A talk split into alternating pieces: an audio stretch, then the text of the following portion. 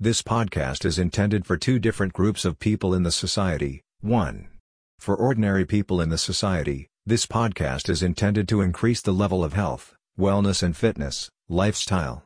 2. For professionals, athletes, champions or coaches, this podcast aims to examine the topic of employment in the European Union region and to upgrade and update the information of this group of people who are professionally active in sports.